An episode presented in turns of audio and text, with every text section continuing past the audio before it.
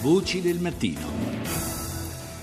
Adesso parliamo di fatti più vicini a noi, di fatti di casa nostra. Andiamo indietro di 25 anni, quando oh, la mafia, lo ricorderete, uccise prima Falcone e poi Paolo Borsellino, ma cambiò anche il corso della politica, a cominciare dalle elezioni del Presidente della Repubblica, che avvenne due giorni dopo la strage di Capaci. Ottavio Sferlazza, cresciuto sotto la guida di Paolo Borsellino, oggi è il procuratore capo di Palmi. Nel 1992 era Presidente della Corte d'Assise di Caltanissetta Caltanissetta e si occupò della strage di Capaci. Sentiamolo al microfono di Rita Pedizzi che ci racconta quel particolarissimo periodo storico. Era un periodo storico estremamente difficile in cui si era verificato quello che io ho sempre considerato un attacco alle istituzioni democratiche in esecuzione di una lucida strategia terroristica, tant'è che venne contestata anche l'aggravante del terrorismo nonostante fosse un fatto di mafia. Però devo dire che nonostante una prima fase di scoramento, credo che però le istituzioni abbiano avuto la forza di reggere perché il sistema democratico ha retto e credo che lo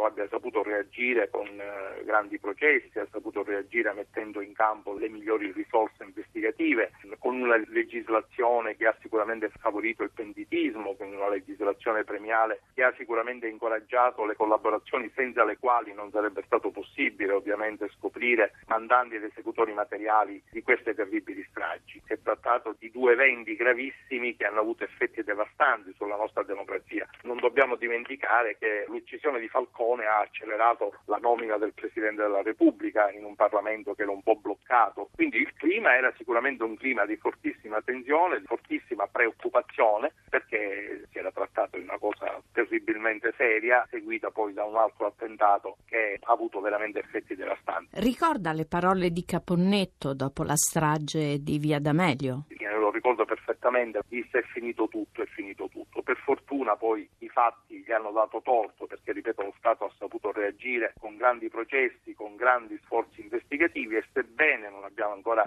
raggiunto totalmente la verità, però credo che abbiamo fatto notevoli passi avanti. Secondo lei quale parte di verità manca ancora? Beh, non lo dico io, credo di essere anche in buona compagnia, sono sicuramente figure molto più autorevoli della mia o perché hanno seguito, continuano a seguire le indagini, ma ci sono anche osservatori, ma soprattutto investigatori, magistrati di primo ordine, che sono fermamente convinti che bisogna ancora scoprire se c'è anche un livello superiore. Intendo riferirmi al coinvolgimento di apparati deviati dello Stato, di settori delle istituzioni infedeli o centri di potere politico ed economico che possono avere agito in sinergia con Cosa Nostra, che comunque aveva autonomamente un suo preciso disegno strategico. Era un periodo storico anche particolare, si stava passando dalla prima alla seconda Repubblica, avevamo avuto mani pulite, che aveva un po' segnato il destino di una certa classe politica e ce n'era un'altra che si affacciava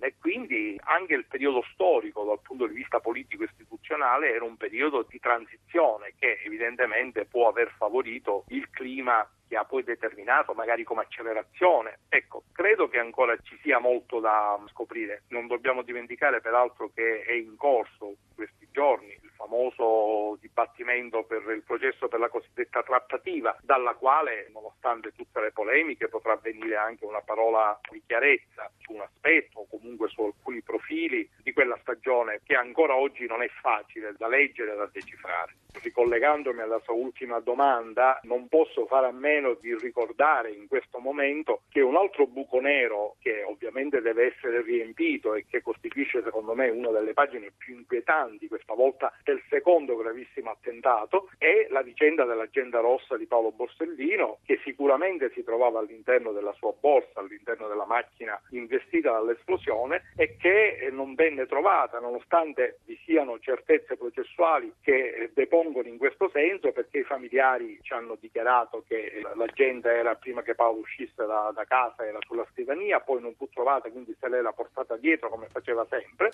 e io ovviamente non, non voglio aggiungere molto di più a quello che ho già scritto perché mi sono occupato come GIP della vicenda dell'agenda rossa. Lei non ha accolto le richieste di archiviazione? Per ben due volte poi formulai la cosiddetta imputazione coatta nei confronti di un ufficiale dell'arma dei carabinieri che ritenni, raggiunto da indizi di responsabilità, che legittimavano il vaglio dibattimentale. Però la vicenda ha avuto una sorte diversa perché poi l'ufficiale è stato prosciolto nell'udienza preliminare, la Cassazione ha confermato quella sentenza in un luogo a procedere e quindi soltanto per dire, senza peraltro aggiungere altro a quello che ho già scritto in quei provvedimenti, che quella è un'altra pagina sulla quale bisognerà fare luce perché quell'agenda, se è sparita, evidentemente conteneva qualcosa di interessante e sicuramente non è stata sottratta dal passante curioso che si trovava in quel momento in via D'Amelio a vedere quello che era successo. Dunque due stragi sulle quali ancora non è stata fatta piena luce? Credo di sì.